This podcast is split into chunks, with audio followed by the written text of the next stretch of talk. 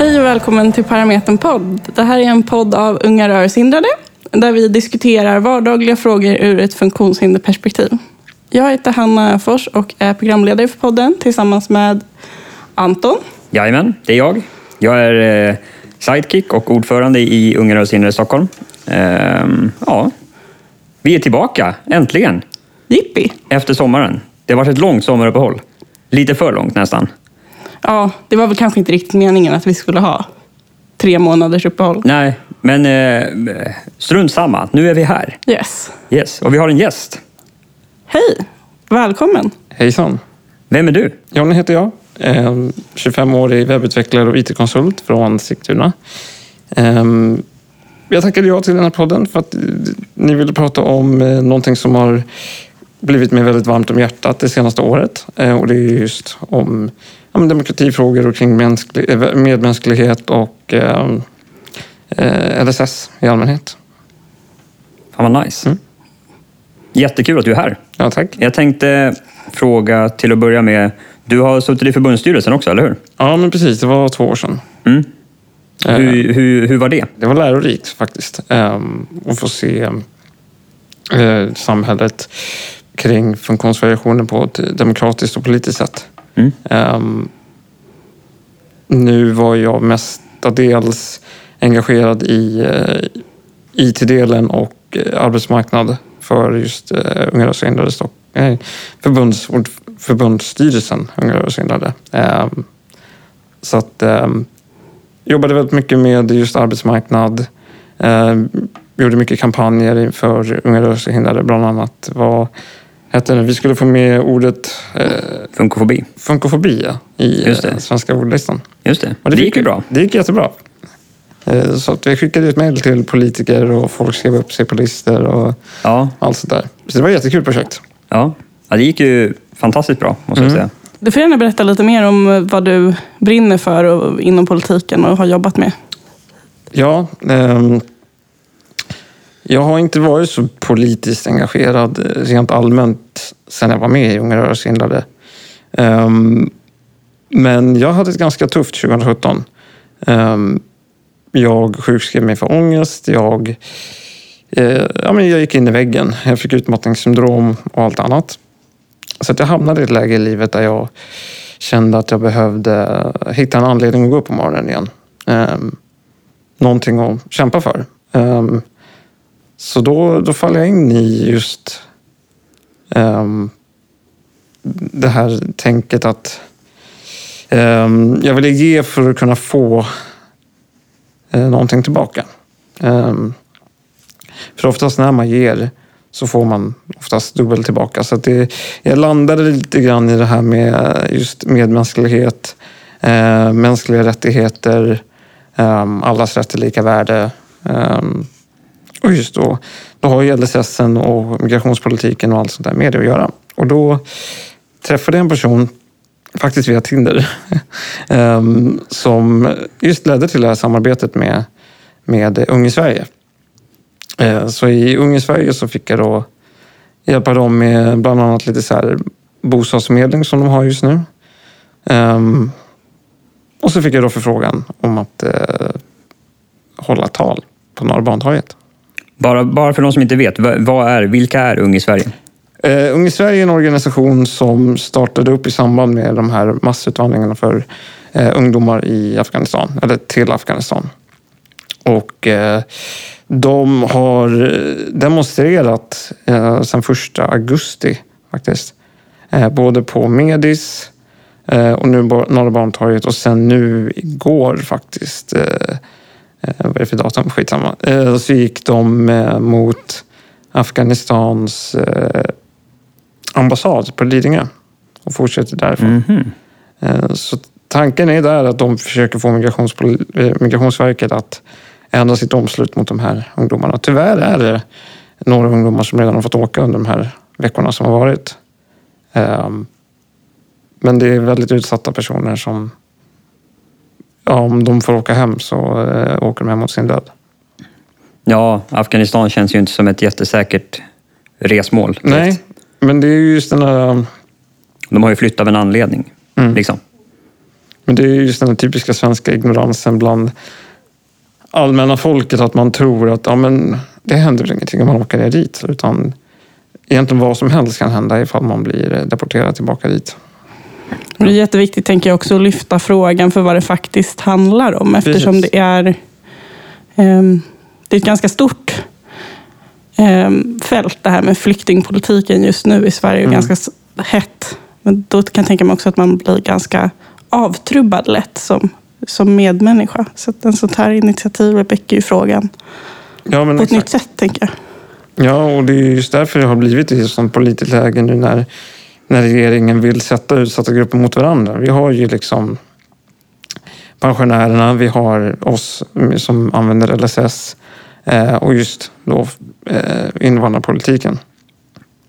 Eh, och det är lite det vi har engagerat oss i, eller i alla fall Ung, i Sverige har spelat väldigt mycket på det här med att ehm, vi, alltså, vi med LSS eller vi med funktionsvariation, pensionärer, ehm, BB-ockupationen och de själva. Det är ju liksom grupper som är väldigt utsatta just nu.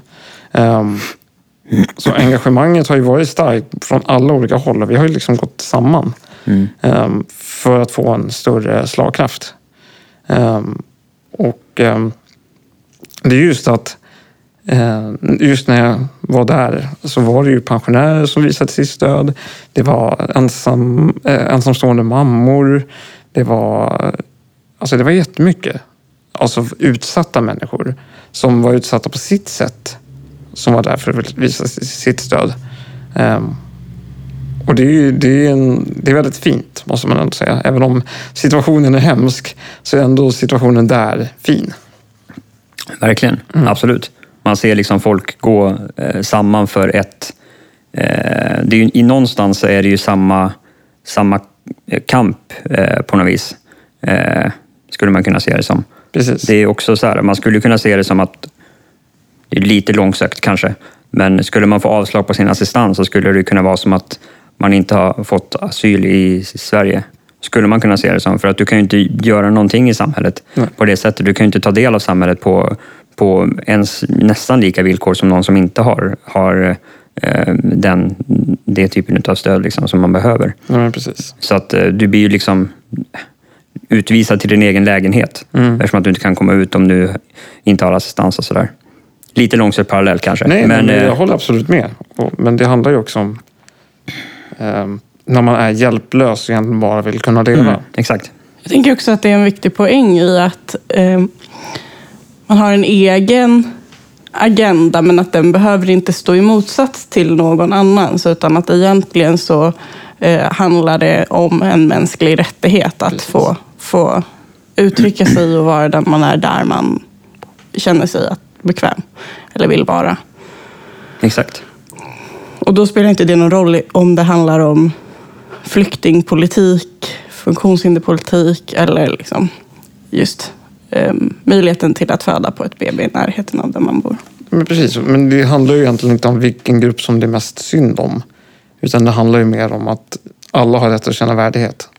Oavsett om det handlar om att du ska få en plats på BB när du ska föda ditt barn eller om det handlar om att du ska få några extra timmar så att du faktiskt kan gå ut efter jobbet eh, med, med assistenter eller om det handlar om att du faktiskt ska kunna få bo i det här landet.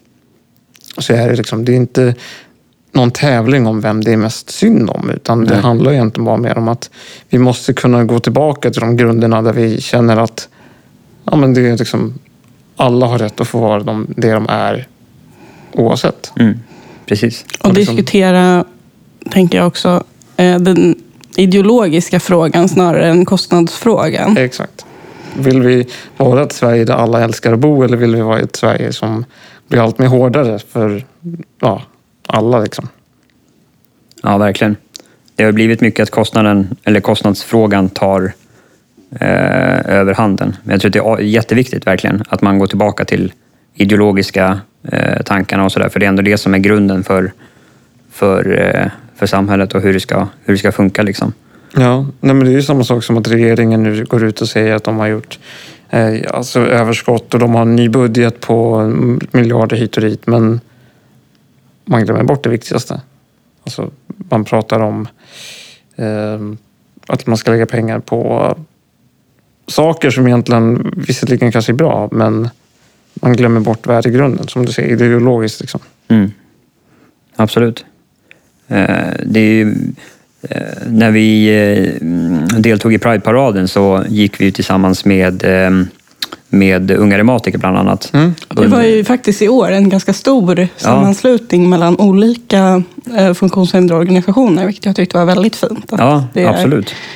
inte exakt samma problematik man har, Nej. men det finns ändå beröringspunkter och vi, vi kämpar tillsammans för Exakt. bra Där går man ju, eh, DHR har ju en, en ganska bra paroll som de brukar gå under. Nu gick vi, vi under en annan, men eh, DHR brukar ju använda eh, samma fördomar, samma kamp. Vilket, är, vilket är liksom, det eh, sammanfattar ganska bra vad det handlar om. Liksom. Eh, men vi gick ju nu under Stolt Funkis, heter det va? Precis. Som, eh, det var Unga Reumatiker som drog ihop det va? Eh, det var Unga Reumatiker och eh, eh, RFSUs just funkisprojektet. Eh, RFSLs funkisprojektet. Just Eh, det var sista rycket för, för funkisprojektet. Just det. Att Mm. göra skillnad, så att säga. Ja, jag var inte med på Pride, men jag såg just det här att man går ihop med flera grupper. Ehm, Och det är det jag fann starkt just med Ung i Sverige, att de är en väldigt utsatt grupp. Men de kände ändå att de kunde stödja fler i den här kampen. Och ville visa att de liksom inte är en grupp som bara, men tänk bara på oss, utan de ser att det är fler där ute som också är ungefär i samma situation som dem. Och därför så tyckte jag väldigt mycket om att de gick ut med att de stöttade LSS-kampen, de stöttade post, eh, sopgubbarna, de stöttade BB-mammorna, eller eh, barnmorskorna, sorry, Ehm, och ehm, pensionärerna. Ehm, för att visa att vi behöver hjälp, men ni behöver också hjälp, men vi vill gärna ha hjälp från er. Så därför så tyckte jag ändå att det hade varit väldigt bra om unga rörelsehindrade hade kunnat gått ut offentligt och sagt att vi stöttar de här äh, flyktingarna. Att, äh, innan de ska... Att de stöttar Ung i Sverige för att, i deras kamp. Som ett svar på det de skrev, tänker du då? Precis. Ja. Det är ingen, ingen funktionsorganisation som har, som har gått ut offentligt, vad jag vet i alla fall, Nej. som har och alltså gått ut och stöttat, eller liksom, vad säger man, sträckt ut handen. Eller de har ju sträckt ut handen. Vi har Och inte tagit emot vi, den. Vi har inte tagit den. Och det är ju Det är dåligt av oss, det, tänker det är jag. dåligt. Ja, det, det är en, en massiv kritik till funkis. Ja, framförallt när det är pensionärer som stöttar dem och det är BB, ock- ockupation, BB, nej, BB-ockupationen heter organisationen. Ja. De har också gått ut offentligt. Men, men också framförallt, alltså, de har ju gått ut stenhårt med och sagt att, att liksom specifikt LSS. Och vi är ju en ganska, liksom, vi är ju liksom... Ja, det är ju en hjärtefråga kan man ju säga för eh, funktionshinderorganisationer. Så det är ju väldigt märkligt att vi inte tackar och tar emot och stöttar dem tillbaka, tycker Ja, jag. Eh, jag håller helt med. när vi sitter här och pratar om hur viktigt det är att samarbeta. Ja, verkligen. Vi, det måste, jag tror att hela eller alla funktionshinderorganisationer i Sverige måste bli bättre på att samarbeta. Ja, eller- inte bara känns som med- att vi måste våga samarbeta. Ja, inte bara Vi med, tror med varann. Nej, men exakt, inte bara med varann, men det känns som att Ibland känns det som att just eh, Unga rörelsehindrade och andra funkisrörelser tror att vi är liksom en egen homogen grupp som bara ska fokusera på våra problem. Men Mm. vi har så mycket att hämta i annat också. Absolut. Det är också så här, vi reducerar oss själva ner till vårt eget funktionshinder nästan. Att vi Precis. tror att vi inte har något, något med någon annan att göra egentligen. Utan vi ska bara Det är lite märkligt. fokusera på LSS, funktionsvariationer, diskriminering. Ja, vi sitter ju i rullstol, vi kan ju inte göra någonting annat. Det är bara LSS som gäller. Precis. Det är ju en märklig syn. Fast jag tycker att det börjar bli bättre. Det är klart det börjar bli bättre, definitivt. Absolut. Precis. Sen skriver vi inte under på det. Alltså, om någon skulle fråga oss tänker jag att det är få som skulle svara att det verkligen är så man tänker. Däremot så finns det fortfarande lite att göra i hur man agerar. Ja, men det är lite grann eh, attityd. Mm. Eh, mycket kring många saker. Och bekvämlighet, tänker jag. Ja, det här har vi jobbat med. Den typen av frågor som vi precis pratade om har, har ju eh, funktionshinderrörelsen jobbat med så länge. Så att det kan vara svårt att komma ur sina... Precis. Det kan ju vara så att man tänker att eh, typiska frågor som rör funktionshinderorganisationer, typ LSS och typ eh, eh, sjukvård och tillgänglighet och så vidare. Att, att man lägger så gigantisk vikt vid dem. Att man inte tänker att ah, vi kommer inte ha tid med någonting annat, så då skyfflar vi det åt sidan. Istället för att se eh, på något vis synergieffekter med att, att eh, eh, även engagera sig i frågor som inte riktigt rör liksom huvud, huvudverksamheten. Liksom verksamheten. För då tror jag att det kan komma fler sådana här eh, utsträckta händer från andra organisationer. Liksom.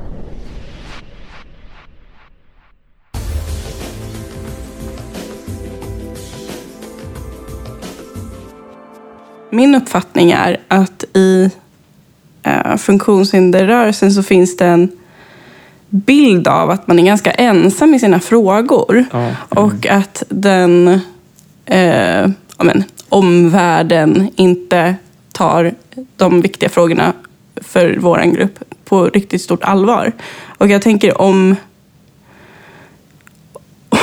om vi vill att det ska förändras, om vi vill visa på att så här, de här frågorna är också viktiga, stötta oss i de här eh, delarna, då är det väl det minsta eh, vi kan göra som organisation att gå i bräschen och visa att så här, alla frågor är viktiga frågor, även eh, flyktingpolitik eller ja, frågan om eh, arbetsmiljö för barnmorskor eller vad det än må vara för någonting är viktigt. Och eh, vi stöttar er för att vi tycker att eh, alla grupper som är på något sätt utsatta behöver få det stöd som de kan få. Och sen förvänta sig någon typ av liknande bemötande tillbaka och inte tvärsom. Absolut. Fast vi måste ju våga göra kamper också. För ibland känns det som att funkisrörelsen ibland kan vara lite lam. Eh, Vi är väldigt politiska, men vi kan väldigt sällan vara rad- radikala. Eh, För att jag menar, man skulle ju nästan vilja se eh, 400 funktionsvarierade sätta sig två månader på Medis dag ut och dag in och Ja. eh, demonstrera för eh, LSS. Men skulle det ske? Nej. Jag tyckte det var ganska befriande. Nu i helgen när vi hade 30-årsjubileum för, ehm, för förbundet Mm. så var ju Tobias Holmberg där och pratade om aktivism. Mm. Och jag tyckte att det var ganska talande hur lite gehör han fick, men det var väldigt befriande att han faktiskt gjorde det. Eh, och pratade om vilka förhållandevis enkla medel som kan få bra spridning, så att säga. Ja, Och, ehm, jag är väl inte jättemycket för civil olydnad eh, personligen. Men jag kan tycka att man kan lära sig någonting av att faktiskt planera olika typer av aktioner.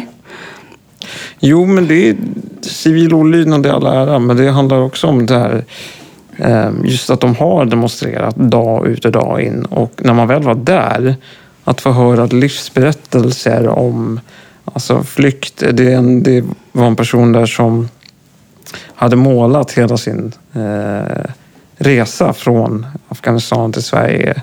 Där han hade liksom alltså, bokstavligt talat målat händelser när han var i en båt, när han gick i bergen. Och så. Det, var liksom, det, var, det tog hårt. Mm. Och jag tror ändå att även om man är funktionsvarierad eller en gemene person så handlar det mer om att vi måste våga förstå och ta in. Mm. För det är väldigt lätt att man blir ignorant för att man, vi, vi lyssnar på Joakim Lamotte, eh, tyvärr. Eller att man läser någonting på Facebook. Ehm, Mm. så det, det handlar mer om att... Jag tror att Unge, alltså Unge Sverige behövde göra civil olydnad för att vi skulle börja fatta. Mm. Ehm, och det tror jag ändå varje organisation bör göra någon gång. Ja. Alltså, eh, funkisorganisationer har ju varit ganska aktivistiska tidigare. Ja, ja. Jag lyssnade på eh, Sari Nyqvists sommarprat från 2005 förra veckan. Har ni inte gjort det, Jag gör visste det. inte ens att hon hade varit med. Alltså, i det, sommar. är- det är typ det Det bästa jag lyssna sommarpratet jag har lyssnat på. Alltså? Alltså någonsin. Vad pratar de om då? Alltså om, om eh, det. Och om hennes liv såklart. Men mycket om, om eh, liksom den, den kampen. Hon, hon eh, var ju också medlem i Unga rörelsehindrade. Du skulle förklara vem det är kanske? Ja, okej. Sari Nyqvist är, hon jobbar just nu på DR eh, Stockholms distrikt. Eh, I samma lokaler som vi sitter nu faktiskt. Men hon är en eh, ja, funkisaktivist. Inte just så mycket nu, just för att själva klimatet av funkisaktivism knappt finns nej, längre. Men tidigare, det var ju hon som var med och ockuperade bussarna, på, eh, satte sig framför bussarna. Hon Just. inledde eh, sommarpratet med det. Så här, ja, eh, sommardag i Stockholm, bla bla bla. Och sen, ja, en ung kvinna rullar ut framför en buss och hoppar ner på gatan och sätter sig där. Och sen, ja, polis tillkallas, bla bla bla. Jag, jag heter Sari Nyqvist, det är jag som är kvinnan framför bussen. Det är lite grann som funkisrörelsens egna Rosa Parks. Ja, hon, hon pratar om henne faktiskt. Ja, sommar- det? ja. Ni måste lyssna på det. Tips från Parametern podd. Lyssna på Sari Nyqvists sommarprat. Mycket bra, måste jag säga. Eh, Men där pratar hon i alla fall om eh, hur eh, funkisaktivistiskt det var tidigare och hur, hur det liksom har ebbat ut, om man säger. Och jag menar, det, det, jag tror att det mycket beror också på att det har, liksom, har ju blivit bättre. Det är ju, är ju inte så kast som det var tidigare. Nej. Nej, det Eh. kanske är lite svårare att hitta praktiska exempel på väldig otillgänglighet. Eh, Mm. För att det, Om det nu är otillgänglighet man vill, eh, vill påvisa. ja men till exempel, Mm, för det var ju förstår. det som var med bussarna, att Mm. de var otillgängliga. Mm. Så det var det. Ehm, men att när det har blivit acceptabelt så är det svårare Exakt. att eh, fortsätta till Ja. någonting som är riktigt bra. Mm. Precis, det är ju enkelt, eller det blir ju en annan sak om... Det här, det här funkar inte alls. Men eh, vi- vissa bussar kan vi faktiskt åka med och det funkar relativt bra. Liksom. Men det är enkelt och liksom, eller det känns ju mer befogat att göra en sån aktion om det, om det är någonting som inte alls fungerar överhuvudtaget. Det är också lättare att göra en poäng Ja, om det är någonting som inte funkar alls. Mm. Ja, men jag ändå så här... Eh, det känns ju som att allmänheten eller samhället har blivit mer toleranta när det kommer till mycket. När det kommer till ja, men funktionsvariationer, men också typ hbtq, LGBT-rörelsen också. För att ehm, det känns ju som att vi lever i en tid där folk är mer toleranta, folk förstår mig. Det är liksom lättare för transpersoner att komma ut. Det är lättare för homosexuella att, komma ut också, men också för oss funktions, med funktionsvariationer. Att vi har lättare att känna att vi kan komma ut i samhället eh, på ett helt annat sätt än vad vi kanske gjorde för tio år sedan när du och jag var små. Eller när du var också så liten, självklart. Men att... ehm, Känner jag mig helt plötsligt ganska gammal här. Men att det känns ändå som att vi lever i en tid där mycket är bra. Men det som är dåligt, det blir så maffigt så att det blir svårt att ta tag i. Ehm, Mm. så vi- jag tror ändå vi behöver gå tillbaka till Sari Nyqvist, vad heter det, radikala metoder, om man säger så. Mm. För att Ja. kanske komma någon vart. Jag hade någon idé om att man skulle göra en, starta en gatufest precis utanför en otillgänglig krog. För det är väl lite halvolagligt med alkohol på, eh, Ja, på offentlig plats. det är det. Man måste, oavsett måste man söka tillstånd från, eh, ja, från polisen. Det var att- väldigt oklart. Är det sant? Ja, Tobias sa i ja, i helgen att det är en sanning med modifikation. Aha. Jag vet inte exakt hur det där går till, men det kan vara värt att kolla upp. Har inte det också med att göra ifall de har uh, uteserveringsrättigheter också? Jo, det måste det väl ha. Har de det, då, då kan man ju jättesvårt att tyda om det är deras alkohol eller ens egna.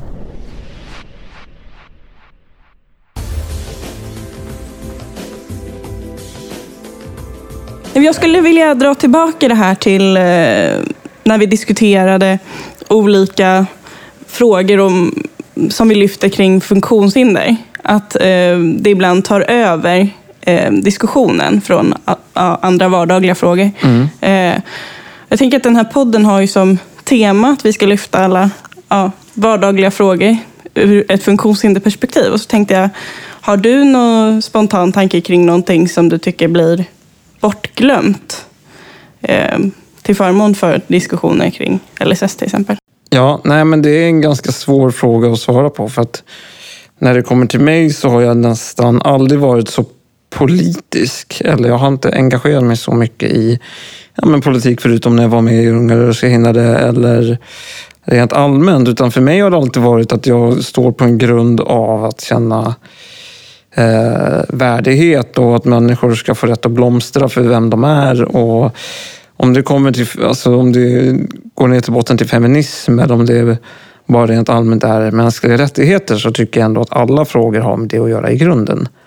Um, så att när du frågar om det är någonting annat, jag, några andra frågor jag tänker på än ren LSS så är det egentligen bara mer att känna livskvalitet som är den största frågan. Jag tänker att det är ofta man blir reducerad till sitt funktionsnedsättning eller till Ja. sitt funktionshinder.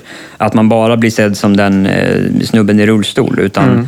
eh, in, inte som den människa man, man faktiskt är. Det är. Det är därför vi har den här podden, tänker jag. Ja. Eh, för att vi ska lyfta att, att eh, man inte bara är eh, rullstolsmuppen utan man är även människan Anton och människan Johnny du är och Anton. människan Hanna. liksom, du behöver inte definiera dig just vi Anton, jag använder rullstol eller jag har OI, utan du är Anton, Precis.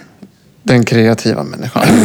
Ja, fint. Det var jättesnällt. Tack. Eh, nej, men det är ofta man, det är ofta man så här, eh, eh, oavsett om man så här, definierar sig själv så, så måste man, det blir ju ändå att man måste, i bakhuvudet så ligger det ju alltid att man sitter i rullstol. Det gör det. För att eh, saker och ting är ju otillgängligt och så vidare. Man måste ju alltid kolla upp om man kommer in någonstans, om man ska gå till något nytt ställe. Det behöver inte vem som helst göra till exempel. Det har vi snackat om tidigare i andra avsnitt. Men alltså, det kan ju också bli, då, det ligger ju i bakhuvudet att fasen, jag måste kolla upp om jag kommer in här. Varför måste jag det? Jo, för att jag sitter i rullstol. Och då på något sätt så, jag vet inte. Det är svårt att inte tänka på det. Men jag tror att det är viktigt att man inte, att det är viktigt att också se att man inte bara är rullstolsmuppen utan även är liksom en person som inte som är som alla andra. Men jag tycker det är ganska vanligt i allmänhet. Det behöver inte vara i svåra situationer utan det kan även vara, alltså, som du säger, att vi i allmänhet hakar upp oss för mycket på eh, vårt funktions, vår funktionsvariation. Mm. Alltså det kan komma till datinglivet, det kan komma till arbetslivet, det kan komma till vardagen i allmänhet. Och vi, jag tror att det är många där ute med funktionsvariationer som känner att de står, inte, all, inte till samhället i skuld, men att de känner att de måste ursäkta sig för vem de är just på grund av funktionshindret. Mm. Att de har svårt att se vem de är på grund av sitt funktionshinder. Alltså jag kan nästan se på det som någon form av internaliserad funkofobi. Ja, Att man godkänner sig själv som att vara, alltså, bli reducerad till eh, den delen av en själv som, som är funktionsvariationen. Eh, för att i ett annat scenario så blir allt du gör eller allt vi gör politik. Mm. Eh, och det kan jag tänka mig kan vara ansträngande eller jobbigt för många. Och att den enkla vägen är att bara acceptera den platsen som man blir tilldelad. Ja, men det definitivt. är väl lite det som också kallas ableism. Att vi försöker normalisera oss själva på ett sätt. Um, alltså det, det är det som blir en paradox i att vi försöker normalisera oss för att passa in i samhället samtidigt som vi vill att samhället ska anpassa sig efter oss. Mm. Så det blir ju ändå så här ableism, att vi ska försöka vara normala istället för vara de vi är. Eh, och hoppas på att samhället ska haka på och acceptera det. Eh, samtidigt försöker vi indoktrinera typ att nej, men det här är otillgänglighet, det här är eh, Funkofobi. med, funkofobi med och LSS-frågan och allt sånt där. Så det handlar väl ändå egentligen om att vi ska hitta en balans i att du ska kunna sluta normalisera dig själv för att du ska passa in. Men att samhället ska acceptera dig för den du är.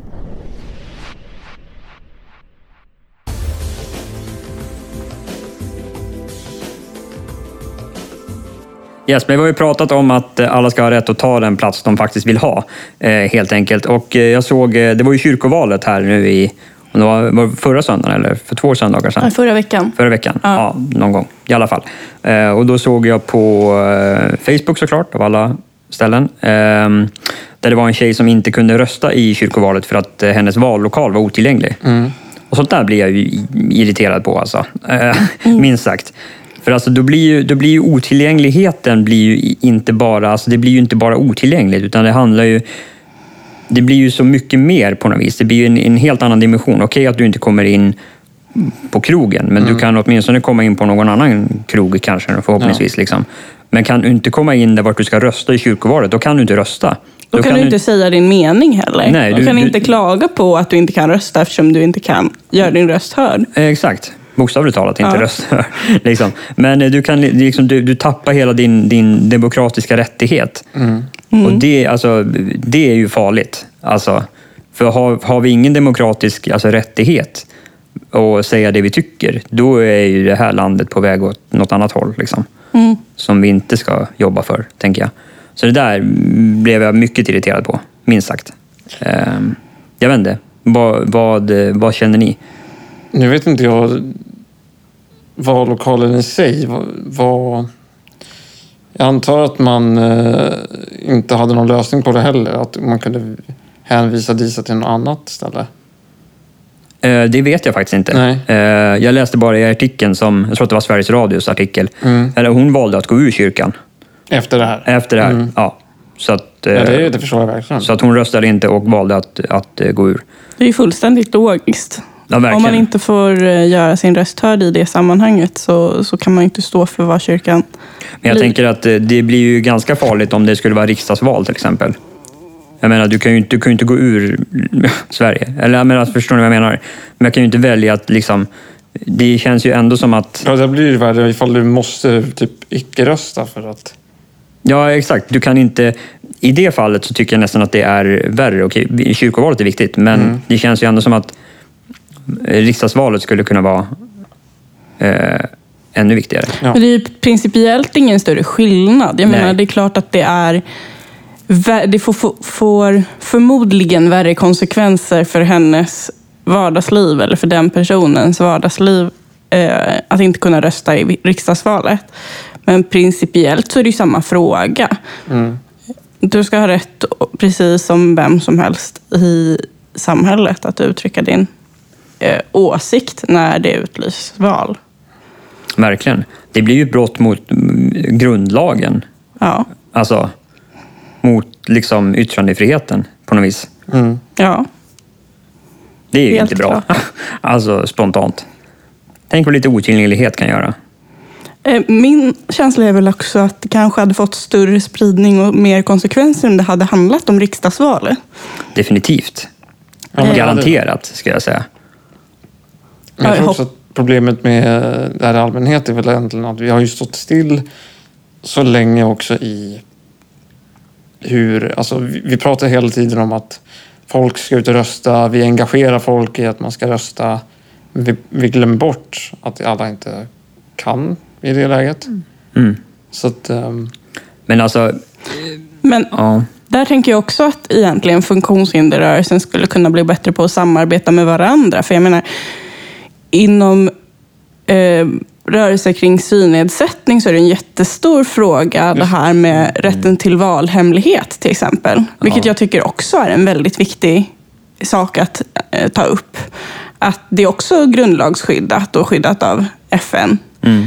Ehm, så egentligen så för att få en bra spridning och liksom tyngd bakom det här så är det ett ypperligt tillfälle att ta hjälp av varandra. De kan inte bevara sin valhemlighet och vi kan inte komma in i lokalen.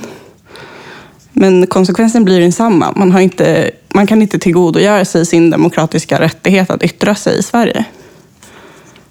Exakt, jag håller helt med. Absolut. Mm. Där kan eh, verkligen funkisrörelserna göra någonting. Borde göra någonting. Ja. Definitivt. Jag vet inte riktigt exakt vad, men någonting borde man göra. Men det var lite grann som vi pratade om i förra valet var väl egentligen att ehm, det kan vara svårt att implementera på hela befolkningen men när det kommer till ja, men utsatta grupper eller personer med funktionshinder att man kanske skulle kunna på något sätt digitalisera röstandet. Alltså med bank-id eller um, mobilt bank-id i allmänhet för att liksom göra det mer tillgängligt. Mm. Visserligen kan man ju poströsta men, eh, men det är ändå ett, tror jag i alla fall, det är ju 2018 nästa val så att det är ändå någonting som borde vara implementerat redan då. Verkligen. Man kan ju ombudsrösta, eller så här, rösta med fullmakt också. Just det, det kan man göra. Eh, Men det känns Men då- ju som att... Då blir det ju, känns det inte som att det är du som röstar kanske. Men det känns, ja, jag Bevarar du inte heller din valhemlighet? Nej men precis. Eh, Nej. Om du känner att du skulle vilja verkligen göra det så har inte det Nej. den möjligheten. Så ett digitalt alternativ är ju... Själva digitaliseringen har ju gjort eh, ganska mycket för, för eh, folk med funktionsvariation. Liksom. Alltså det har underlättat något mm, fruktansvärt. Framförallt för de med synnedsättning kan jag tänka mig. Alltså herregud, tänk så mycket... Alltså en iPhone, jag lånade en, jag känner en kille som har ganska grav synnedsättning, eh, som jag lånade hans, hans iPhone och pillade lite på. Fantastiskt, alltså vilka grejer. Alltså den snackar ju, hela, hela telefonen pratar ju med en. Den är jättebra. Ja, otroligt bra. Otroligt tillgänglig. Det finns ju även en snubbe på Youtube som är blind som eh, visar hur han använder sin iPhone och alla tillgängliga grejer som finns. Ja, Ehm, och det är ganska coolt att se också. ja, verkligen. Alltså tekniken går ju framåt. Jag tror att det är viktigt att man måste så här, eh, eh, vad säger man, omfamna eh, tekniken. Det och verkligen, tekniken. Det, Exakt. Det, alltså, ja, ja. Självklart så ska man kanske vara paranoid och känna att det finns en, en, Man ska ett, vara en, ja, paranoid. men en, en, alltså en, en risk av att ja, men vi ser att vi skulle börja mobilt bank-id-röstat i att det kommer bli valfusk och det kommer bli hackgrupper och allt möjligt skit. Men vi måste ju ändå våga ta det steget. Ja, absolut. Alltså jag tror att eh, så länge man, har, man känner att man har säkerheten under någorlunda kontroll så tror jag att man måste bara våga köra. Liksom. Ja. Tänker jag. Alltså, så länge, man ska ju inte göra det om det är helt och hållet osäkert. Men alltså allting blir ju bättre med tiden. Jag Ja, tänker att absolut. det viktiga i min bok i alla fall är att alla får möjligheten att uttrycka Mm. sin åsikt. Och sen får man liksom ta eh, det steg för steg för att det ska bli så säkert och så bra som möjligt för ja, ur alla andra aspekter också. Ja.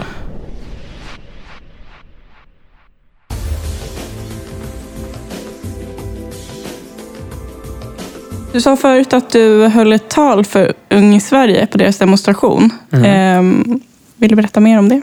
Jag har missat det. Eh, Det var faktiskt väldigt spontant. Ehm, jag har ju en vän som eh, engagerar sig i just den här eh, demonstrationen. Och hon frågade mig bara typ så här tre timmar innan jag höll mitt tal ifall... Eh, eller hon tog för givet att jag skulle göra det så att jag kände väl på mig att ja, okej, jag måste göra det här. Men eh, det var intressant, för det, det var just att det var en pensionär, det var en mamma och det var jag som talade på det här torget. Eh, och det blir väldigt intimt för att jag kom inte upp på scenen. Så det fick ju bli någon workaround med att alla satt ner som en ring runt om mig framför scenen. Så talet blev väldigt intimt och det var ju ändå runt, ja det var, jag skulle nog säga över 500 människor där. Men jag fick i alla fall förfrågan om att just prata om min syn på demonstrationen och mina inflikar på just det här med i och med att jag fick representera LSS-rörelsen. Ehm, men så att jag eh, gick ner på grunden av mitt sätt att se på medmänsklighet. Ehm, så jag höll ett tal där om just att hur, vad medmänsklighet är, hur viktigt det är för varenda människa att liksom känna liksom, en värdighet och eh, rätten till att få blomstra. Och, ja, Um, så att det, det var ett väldigt givande... Ja, jag trodde aldrig att jag skulle göra det, men det, det var väldigt givande att faktiskt få möjligheten att prata om medmänsklighet eh, från mitt perspektiv och just få tala om eh, varför jag tycker vi borde stoppa ut eh, utvisningarna till Afghanistan. Hur togs ditt tal emot av de som var där och lyssnade? Problemet var ju att i början så var det medhörning på micken i och med att jag satt framför högtalarna i, på scenen. Men vi löste det. Eh, jag hördes lite dåligt i början, men, men det togs emot bra. Eh, jag tycker alltid att det är så här när man väl ska tala på ett sånt här forum ehm, så blir det lite den här spänningen i början. För du vet, man måste hjälpa mig fram till eh, framför scenen. Någon måste hålla i min mick. Folk måste typ backa undan lite grann för att liksom få utrymme.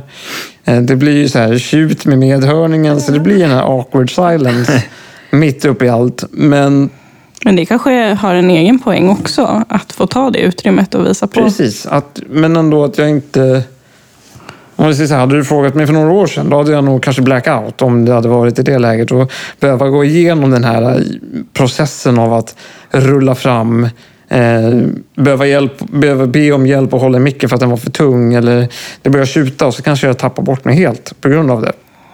Men jag tror också att det var på grund av att hon frågade mig tre timmar innan som gjorde att det var en adrenalinkick som gjorde att nej, men jag vill göra det här.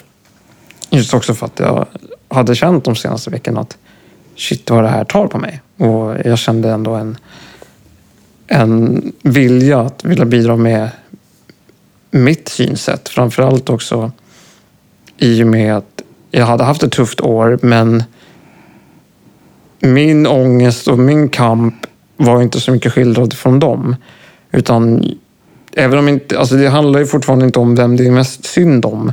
Utan det handlade mest om att det jag upplevde gjorde att jag var mer mottaglig för att höra deras historier och förstå varför de gör det här. Varför de Ja, alltså de har ju sovit här i två månader och de har inte ens... Vissa har inte ens ett hem, men också att de gör det för att de vill inte det. Um, så efteråt, det var... Det var en upplevelse i sig. Mm. Coolt. Mm. Verkligen. Jag tror att det är viktigt också att så här, se det från... Eh, alltså att de, de verkar ju redan eh, veta ganska mycket om, om funktionshinderrörelsen och så vidare eftersom att de har lyft LSS-frågan. Men mm. jag tror att det är viktigt och bra att se att, eh, att du var där och att, eh, att, du, att du pratade om, om det från, från ditt perspektiv också. Mm. Alltså jag tror att det är viktigt för dem att se från olika synsätt. Och det verkar de ju verkligen ha tagit, tagit till sig, det här med olika, olika synsätt och olika, eh, hur viktigt det är att, att eh, samarbeta. Att man inte ensam är stark är inte alltid sant. Nej, men det märktes ju också i med när man blir utsatt eller när man är dålig och man kan luta sig mot medmänsklighet, inte bara mot sig själv utan mot andra grupper också, så blir det en varmare plats om man säger så. Mm. Um, så att även om jag förstod dem så var det ändå skönt att se att okej, okay, de kanske måste åka hem nästa månad. Eh, eller bli utvisade. Eller det är inte ens hem längre, men ja, att de måste bli deporterade tillbaka till Afghanistan. Så var det ändå skönt att ändå få lyssna på deras livshistorier. Men de kan ta in min också. Och det är därför de har valt att stödja mm. LSS-kampen, eh, BB-ockupationen mm. och pensionärerna. För att liksom föra samman allihopa. Ja, det är fint. Mm. Är det. Mm. Lite som när, när Stockholm öppnade sina hem när den här terrorattacken var i i, eh, i april. Att ja. Eh, man verkligen hjälps åt. Ja, men det märks ju också, för vi startade ju en, eh, en kampanj som heter Bostadsförmedlingen för unga i Sverige. Och, um, det är ju också den här grejen av att vi skapar upp en, en, en, en signaturlista för folk som skulle kunna vara beredda på att ge tak över huvudet till mm. flyktingar. Mm. Um, framförallt då från Afghanistan. Och det har ju gett jättemycket gehör, framförallt i Stockholm. Att folk liksom allvarligt skriver upp sig. Jag har ett extra rum. Jag kan hjälpa till mm. om det är någon som behöver något. Eh, och det är också väldigt fint att det öppnar Stockholm. Liksom. Att vi, det finns... Men jag tänker på det här du sa om terrorattacken och hur, hur det förde samman människor och öppnade... Mm. Alltså att folk öppnade sina hem då. Mm. Eh, min känsla är att motgångar som sådana kan vara starkande och bra för liksom, eh, samhörigheten i förlängningen. Okay. Rätta mig om jag har fel. Nej, jag, jag håller helt med. Jag med. Absolut. Um, det är väl of, ofta det som, så här, vad ska man, hur ska man eh, säga det? Uh, är liksom tändvätskan på elden. Liksom att eh, det här problemet har vi känt ett tag, men sen om det verkligen uppstår en sån här eh, liksom massutvisning till, eh, till eh, Afghanistan exempelvis, mm. så blir det ju att det är ju någon sorts tändvätska på att det här, nu liksom reagerar man på att att det här är inte okej okay och så agerar man efter det. Liksom. Mm. Men eh, jag håller absolut med att det är ju motgångar som för folk samman. Ja. Så är det ju absolut. Alltså det är så man märker att shit, det här är ett problem, det här måste vi göra någonting åt. Och så bara, ja, tillsammans är vi starkare och så kan vi gå, eh, liksom. Man är ju starkare röst om man är fler liksom. Men för att sammanfatta det här, då, har du några tips och tricks eller vision för framtiden som du vill skicka med till våra lyssnare? Ja, alltså om jag får gärna citera mig själv ifrån talet så är det väl egentligen att man ska... Alltså man, man måste ha en, en... Ehm, man måste ha en stark rygg och en mjuk front. Eh, och det, det krävs enorm styrka i ryggen för att upprätthålla sig själv i olika förhållanden. Eh, och det är den mentala kvaliteten för jämlikhet. Men det tar också en mjuk front. Förmågan att verkligen vara öppen mot världen för hur den är. Att eh, ha ett obestridligt hjärta. Styrkan i medmänsklighet är ofiltrerat, oförmedlet sätt att uppleva lidande för, för hur det är. Det innebär också att vi har, och då sa jag det också, då det innebär också att vi har samlats här idag för att kämpa. Och vi kämpar för att få slut på lidandet. Så att det jag vill säga egentligen är att man oavsett vilken kamp man har så måste man vara öppen mot allt som är fult här i världen för att kunna ta in det och göra det till någonting bättre. Kanon. Fint. Det låter ju lysande. Sen ville du eh, spela upp ett eh, musikklipp. Jag, jag måste faktiskt få göra det för att jag har ju anställt en, på tal om LSS, och jag har anställt en eh, ny personlig assistent som eh, är Sveriges första transsexuella rappare. Spännande. Ja. Bra grej. Mycket. Så hon faktiskt inledde Pride eh, i år med sin låt Regnbågarnas stad. Och jag tror ändå att det skulle vara jävligt häftigt om vi kunde spela upp den här i podden. Absolut. Som en sorts slutkläm. Ja, Yes. Lysande. Ehm, tack så Tack för att jättemycket. du kom. Ja, tack så mycket. jättemycket för att jag fick vara med.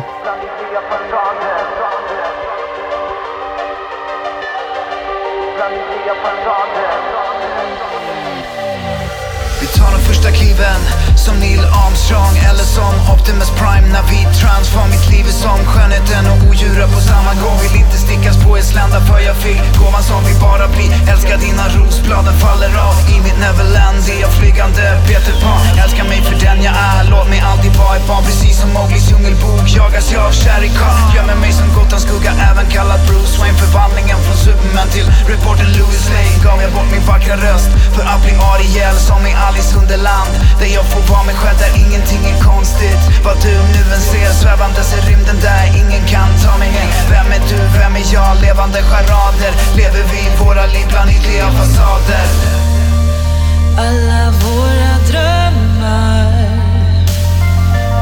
som får oss stanna kvar. Där människor kan ändras regnbågarnas dag.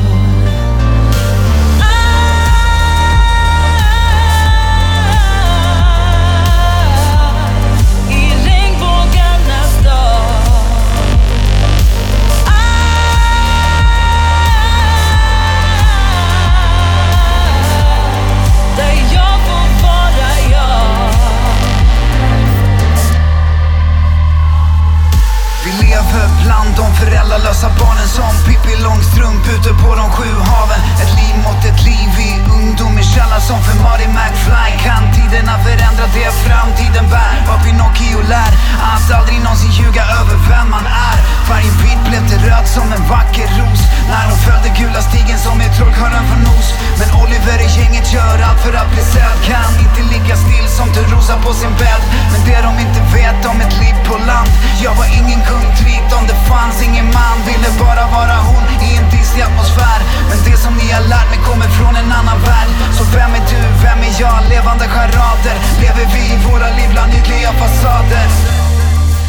Alla våra drömmar som får oss stanna kvar. Där människor kan ändras som i regnbågarnas dag.